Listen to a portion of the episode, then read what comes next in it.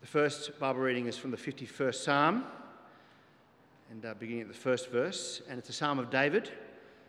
And the context is it's when the prophet Nathan came to him after David had committed adultery with Bathsheba. And David responds this way Have mercy on me, O God, according to your unfailing love, according to your great compassion, blot out my transgressions. Wash away all my iniquity and cleanse me from my sin. For I know my transgressions, and my sin is always before me. Against you, you only have I sinned and done what is evil in your sight, so that you are right in your verdict and justified when you judge.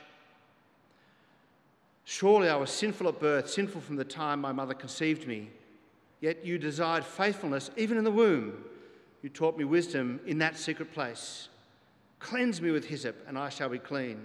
Wash me, and I will be whiter than snow. Let me hear joy and gladness. Let the bones you have crushed rejoice. Hide your face from my sins, and blot out my iniquity. And the second reading is from the 19th chapter of the Gospel according to St. Luke, and I begin at the first verse. Jesus entered Jericho and was passing through. A man was there by the name of Zacchaeus. He was the chief tax collector and was wealthy. He wanted to see who Jesus was, but because he was short, uh, he could not see over the crowd. So he ran ahead and climbed a sycamore fig tree to see him, since Jesus was coming that way. When Jesus reached the spot, he looked up and said to him, Zacchaeus, come down immediately. I must, I must stay at your house today. So he came down at once and welcomed him gladly.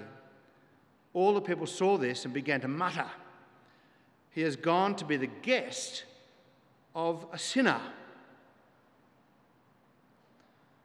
But Zacchaeus stood up and said to the Lord, Look, Lord, here and now I give half my possessions to the poor, and if I have cheated anybody of anything, I will pay back four times the amount. Jesus said to him, Today salvation has come to this house, because this man too is a son of Abraham. For the Son of Man came to seek and to save the lost. This is the word of the Lord. Thanks be to God.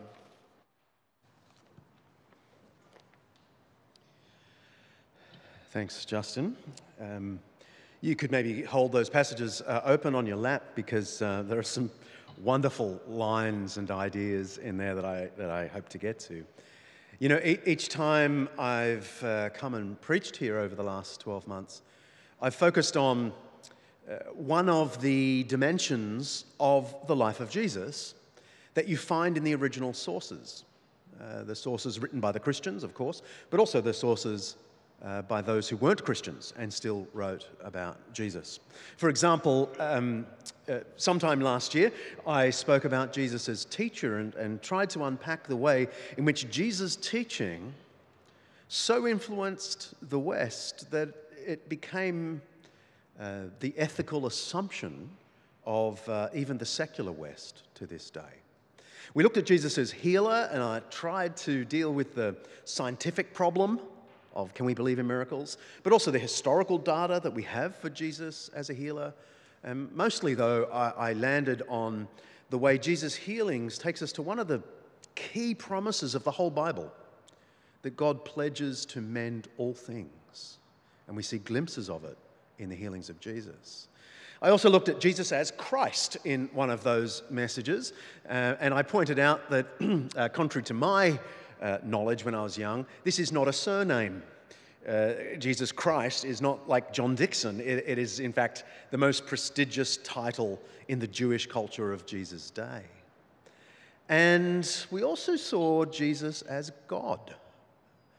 Um, this is a hard one for many to get their heads around. The Jesus many of us respect, the teacher we kind of approve of, also said crazy things like, if you have seen me, you have seen God. Jesus, the embodiment of the Creator.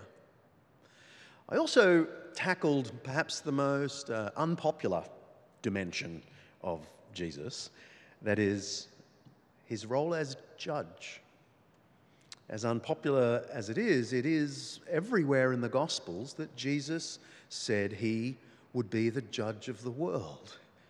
That the thoughts and words and deeds of human beings that are unjust will be brought to account. Well, today um, I want to offer another aspect of Jesus' life that is, in a way, the contradiction of Jesus as judge. It may seem to be the contradiction anyway. It is the curious theme of Jesus as friend. Friend. There is a passage in Scripture that accuses Jesus, criticizes him for being a friend to the wrong kinds of people. Uh, I'll reflect on this again later, but people accused him of being a glutton and a drunkard, a friend of tax collectors and sinners. And we're going to see one of those friendships in the passage just, uh, just read to us. It turns out that uh, those we might have thought were first in line for the judgment of God were Jesus' favorite dinner guests. There's something very special, very close to the heart of the Christian faith in this fact. And I first learnt about this theme the easy way. Um, some of us learn it the hard way. I learned it the easy way because my sample of a Christian at 16 years of age was basically one, and it was my scripture teacher, whom I've mentioned many times from this pulpit, who was a beautiful example of the friend of sinners. Now, she did the normal thing of volunteering to teach at Mosman High faithfully as we were class clowns and sometimes insulted her and certainly insulted her religion. But she kept on coming, kept on being sweet, kept on being funny, kept on being smart. And one day she wrote her address, address on the blackboard, back when there were blackboards instead of whiteboards, or computer boards now wrote her address and said, You're all welcome Friday afternoons after school to my home uh, for hamburgers, milkshakes, and scones. Now, I, I, need to stop and say, I don't recommend this because it would be illegal nowadays, okay? Uh, but in the mid 80s, it, it, was, it was plausible. And um, she invited us to her home, and we turned up at her home, sometimes five of us, sometimes 20 of us, to eat her hamburgers, milkshakes, and scones for weeks, months. It ended up being a couple of years. And some of us were the worst sinners in the school. Uh, not just the class clown, the school bully, a drug addict, uh, a young man with a string of break and enters to his name in her home, week after week, week after week. One week we stole her VCR player, you know, the precursor to the DVD. And uh, the next week she hardly mentioned it. She just said that she has lost her VCR player. And if any of us hear where it might be, you know, it'd be lovely to hear. We knew exactly who had taken it, and he'd sold it for drug money. But she kept on inviting us back, weekend, uh, sorry, week after week after week. She embodied one of the most striking themes of Jesus, the friend of sinners. And as a result of that, about five of us, godless 16 year olds, became Christians, and three of us from the one class ended up becoming full time ministers through her friendship with sinners. Jesus was famous, infamous for being the friend of sinners, for inviting himself to their homes, making sure he sat down at the dinner table with those classed the sinners. Now, we'll get to our passage um, of Zacchaeus, the tax collector, in, in a moment, but let me wind back and say something that I think is important for us to get the significance of this passage. I want to say something about the status of sinners in Jesus' day. Because I'm well aware that as soon as I say sinner, some of you will be thinking, oh, that's silly Christian jargon. Or, or, we, we so trivialize sinner, it's, you know, it's just, you know, someone who loves chocolate too much. Oh, I'm a sinner. You know, we've so trivialized and downplayed the word, we don't get it. But it was a serious, stinging tag in Jesus' day. Sinners were not necessarily all sort of the obviously immoral murderers and thieves and prostitutes and so on. It really just referred to those who lived in a way contrary to the wisdom of God. It could just as easily be a very wealthy person who neglected the poor. That would be a sinner. It could be someone who neglected going to synagogue in, in Jesus' wider Jewish culture, who, who therefore rejected the worship of God. It could be someone who did close dealings with the Roman occupiers. These would all be sinners. Sinners were the immoral and irreligious in a pretty moral and religious culture. And contact with sinners, physical contact with sinners, was therefore heavily regulated. Um, who you dealt with really mattered in a way that's quite confusing to our culture. Being merely in the presence of a sinner, going into their home, or a sinner coming into your home, was ruled out for the pure. And we know this from a, from a great number of texts from the period which reveal the sort of the culture in which Jesus lived. Here is one such text from antiquity called Mishnah Tohorot, Purities. Concerning tax collectors who enter your house, the house is unclean. Concerning thieves who enter the house, only the place trodden by the feet of the thieves is unclean. In other words, tax collectors are worse than thieves. And of course, if a Gentile is with them, that is a, a non Jew, someone of the nations, um, everything is unclean. Everything is unclean. Sharing meals with such people was especially objectionable because, again, unlike today, sharing a meal was seen as deeply spiritual. That is, you normally only sat down at the meal table with those you approved of. Okay? Um, here's a New Testament scholar, Craig Blomberg from Denver, in his whole book on this topic. Ancient Judaism viewed mealtimes as important occasions for drawing boundaries. Dining created an intimate setting in which one nurtured friendship with the right kind of people. Unclean people and objects constantly threatened to corrupt God's holy elect nation and individuals within it. Like literal physical disease, we may think of ritual impurity as contagious. And here's the key thought in Jesus' day, sin was thought to be a contagion, a kind of virus. And a key transmitter of the contagion was mealtime. Now, in light of all of that, Jesus' deliberate decision to eat with sinners was a great scandal. So let me turn to this theme we find in the Gospels of Jesus as the friend of sinners. He regularly wined and dined with those known to be the sinners. We could go to Mark's Gospel and find Jesus having dinner at Levi's house. Levi was another tax collector. Many tax collectors and sinners were eating with him and his disciples, for there were many who followed him. When the teachers of the law, who were Pharisees, saw him eating with sinners and tax collectors, they asked his disciples, Why does he eat with tax collectors and sinners? Because they have in mind that text from Mishnah Tohorot. They're thinking, Why does he eat with them when that conveys their sin onto him? Or consider this text from uh, Matthew's Gospel. Jesus said, John the Baptist came neither eating nor drinking, he was an ascetic, and they say, he has a demon. The Son of Man, that's Jesus, came eating and drinking, and they say, here's that criticism I mentioned earlier here is a glutton and a drunkard, a friend of tax collectors and sinners. That might, might sound like a cool insult all these years later. We might think it's wonderful that Jesus was the friend of sinners. But to really get the point of this, you need to understand this is a stinging insult of Jesus. And it was central to his mission, as our passage from Luke's gospel uh, makes plain. Jesus enters uh, Jericho, quite a large town in, uh, in Jesus' day. And we're told there's this man called Zacchaeus who was a chief tax collector.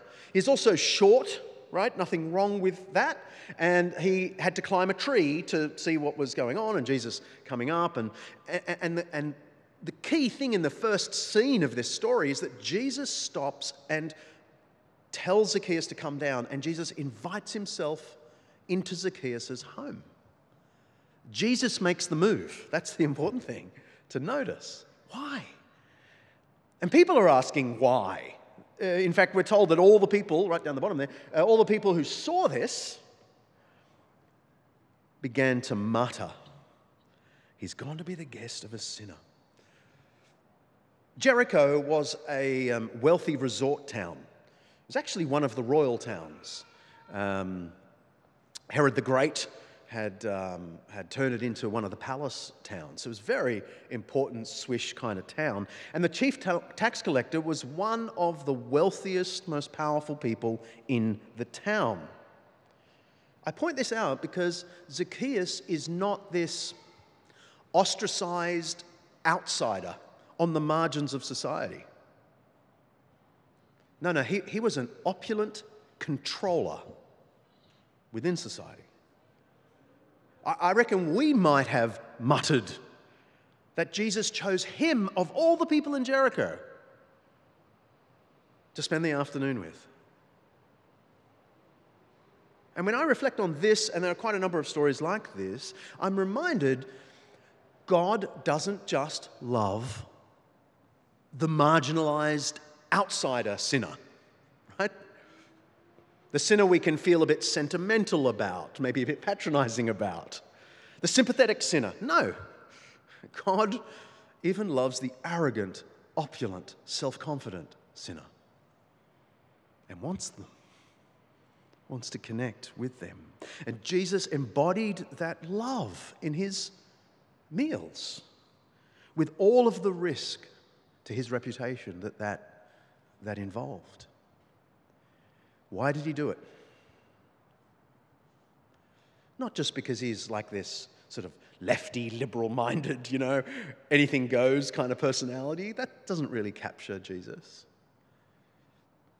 It's because he wanted to save, save sinners.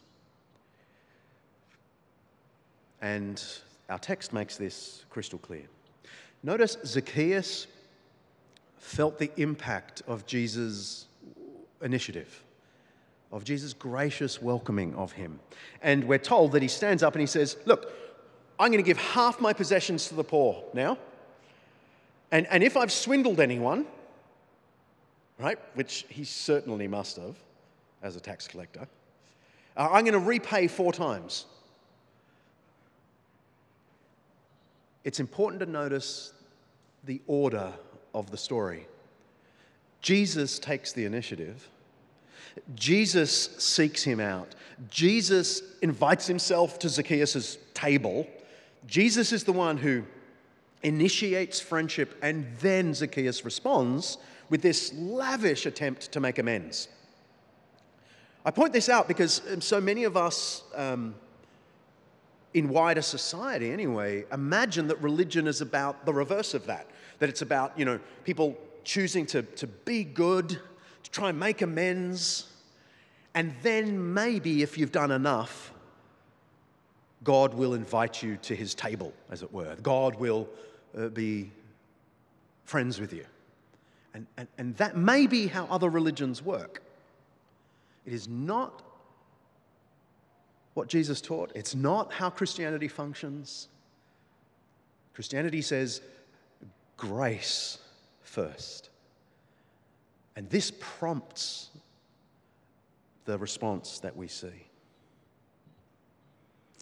This was uh, put beautifully in one of the finest historical books about Jesus ever written uh, by Ben F. Meyer. You maybe never heard of him. He's a professor for many years at McMaster University in Canada a stunning uh, scholar. And at one point in his chapter on Jesus' meals with sinners, because this is a very large discussion point in academia, he writes these words that sort of pop out of the page for me anyway.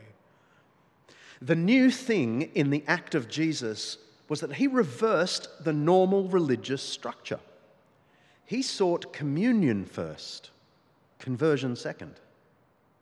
His table fellowship with sinners implied no acceptance of their sins, but in a world in which sinners stood inescapably condemned, Jesus' openness to them was irresistible. Contact triggered repentance, conversion flowered from community, from communion. Nothing could have dramatized the free grace and the present realization of God's saving act more effectively than this unheard of initiative towards sinners. Indeed, all scholars will acknowledge we have no figure in antiquity who was known for this kind of behavior, seeking out the immoral and dining with them. I could cite you Stoic philosophers saying you must not do that, Jewish rabbis saying the same, and Jesus bursts through and insists on communion first, conversion second. And, and that line that, that Jesus was bringing God's saving act into the present is so true to the text that's before us today. The climax of which has Jesus say this Today, salvation has come to this house because this man too is a son of Abraham. That just means a member of God's family. For the Son of Man, that's Jesus, came to seek and to save the lost. Now, this language of salvation, I guess, like the language of sin, has been caricatured and cliched in our modern context. It isn't just jargon for becoming a Christian. You know, you, you, hear American, American Christians in particular say, you know, I'm saved, or the day I was saved. And really, they, all they mean is um, the day I became a Christian or something, right? I'm not picking on American Christians, Laurel, but it is, it's very common parlance. But actually, that uh, diminishes the actual meaning. It means rescued from judgment. Saved actually means what, what it really means, and that is rescued. Jesus' message wasn't that we're all fine just as we are. No, his message was that we could all be rescued from the coming judgment, when our whole lives will be laid bare, where we're required to give an account where we will endure the punishment of a just God, we can be saved from that, is Jesus' language. And the clearest evidence of how seriously he meant all this isn't actually his meals, it is, of course, his death and resurrection. You know, it wasn't the church who invented the idea that Jesus died on a cross for our sins, right? That did not come from the apostles, it came from Jesus, who at his Last Supper took the wine cup and made it crystal clear that he was giving his blood the next day, poured out for the forgiveness of sins. Ultimately, it's through his death and resurrection that he came to seek and to save the lost. That's how he established friendship with God for anyone who will respond.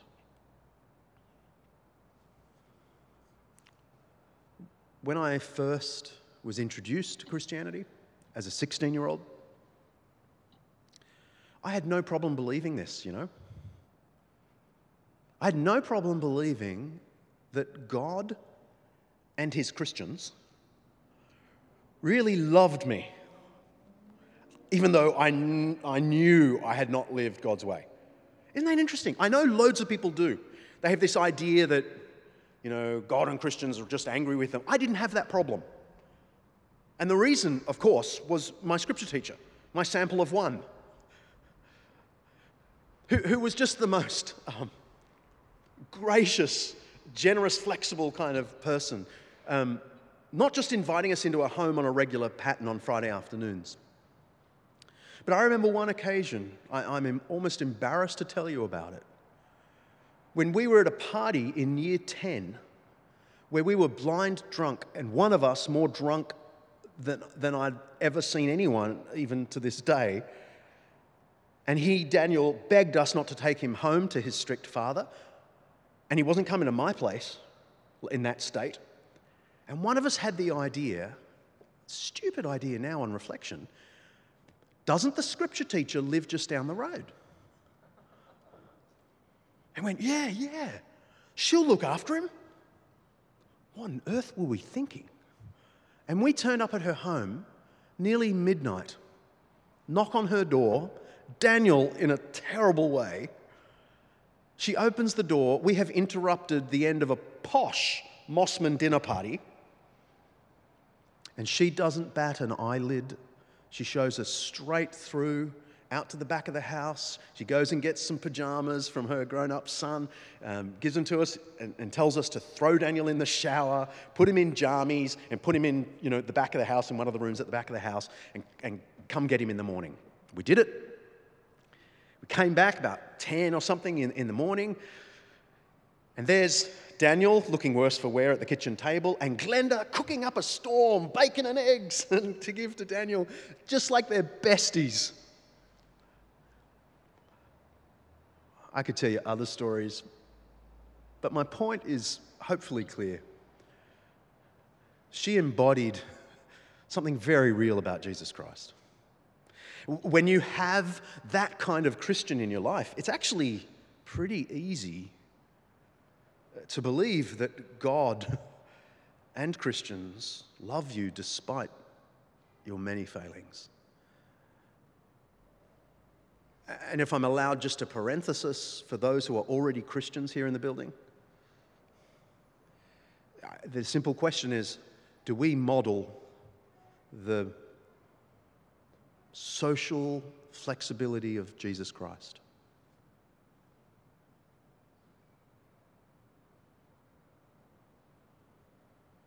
And I guess for those of us who don't know what to make of the Christian faith, I'd say even if you don't have a Christian like that in your life, that kind of makes it easy for you to believe that God loves you despite you, you do have Jesus Christ.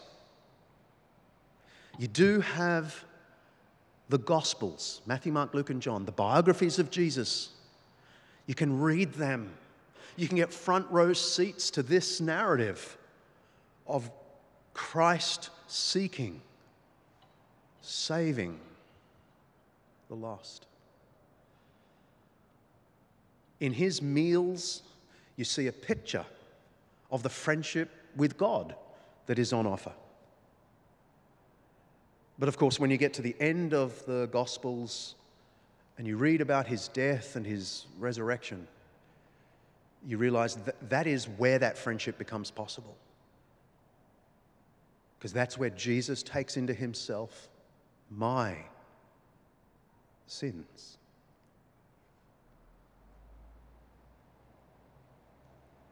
So I am forgiven. I am saved from the coming judgment.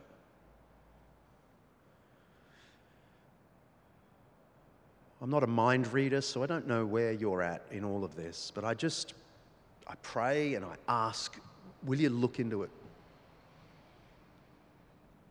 I can imagine someone wanting to respond even today and you know I look at that psalm that Justin read opposite the Luke passage, and I think that first stanza is probably the perfect set of words that you could say to God to enter into this friendship.